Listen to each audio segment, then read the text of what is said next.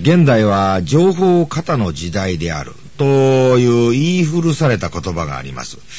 えー、テレビ、新聞、ラジオ、週刊誌、雑誌、どれをとっても情報満載で、私たちが知りたいことや知りたくないことまで全てわかる仕組みになっていると言います。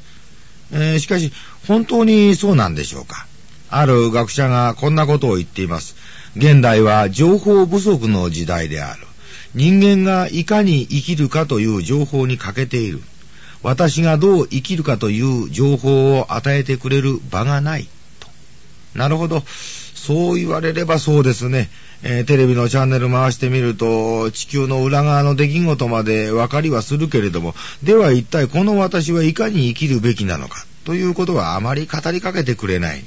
もっとも、テレとはギリシャ語で遠くの意味で、ビジョンは見る。つまり、遠くのものを近くで見るだけで、テレビの使命は、えー、ことたれになるのかもしれませんけれども。でもね、そんなテレビの番組の中にも時々キラリと光るものがあるものです。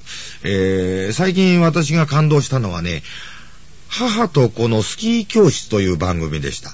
えー、いちメートルも滑れない親子がね、先生の指導で日いちにちと上達していく。その姿をこう見せながらね、あなたもどうぞとこうやるわけですけれども、その時、岸映像という先生がおっしゃった言葉にね、えー、私は思わずこう膝を打ちましたね。あのね、皆さん、スキーというのはね、ちゃんとまっすぐ滑るものなんですよ。ただ、それを人間が曲げてしまうんだ。板に逆らわず、おとなしく乗っていなさい。いかがですか？たとえスキーがうまくならなくても、この一言で、私はあの番組は大成功だと思うんですね。だって、この先生はスキーのことじゃなく、人間いかに生きるべきかを私たちに語りかけてくれていたんですよ。あのね、皆さん。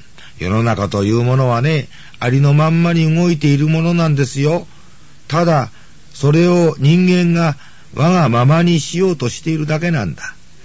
自分の人生に逆らわず、心を広く持って、それを受け止めてごらんなさい。まあ、お釈迦様の時代なら、この一言でパッと悟りを開く人が何人もいたでしょうにね。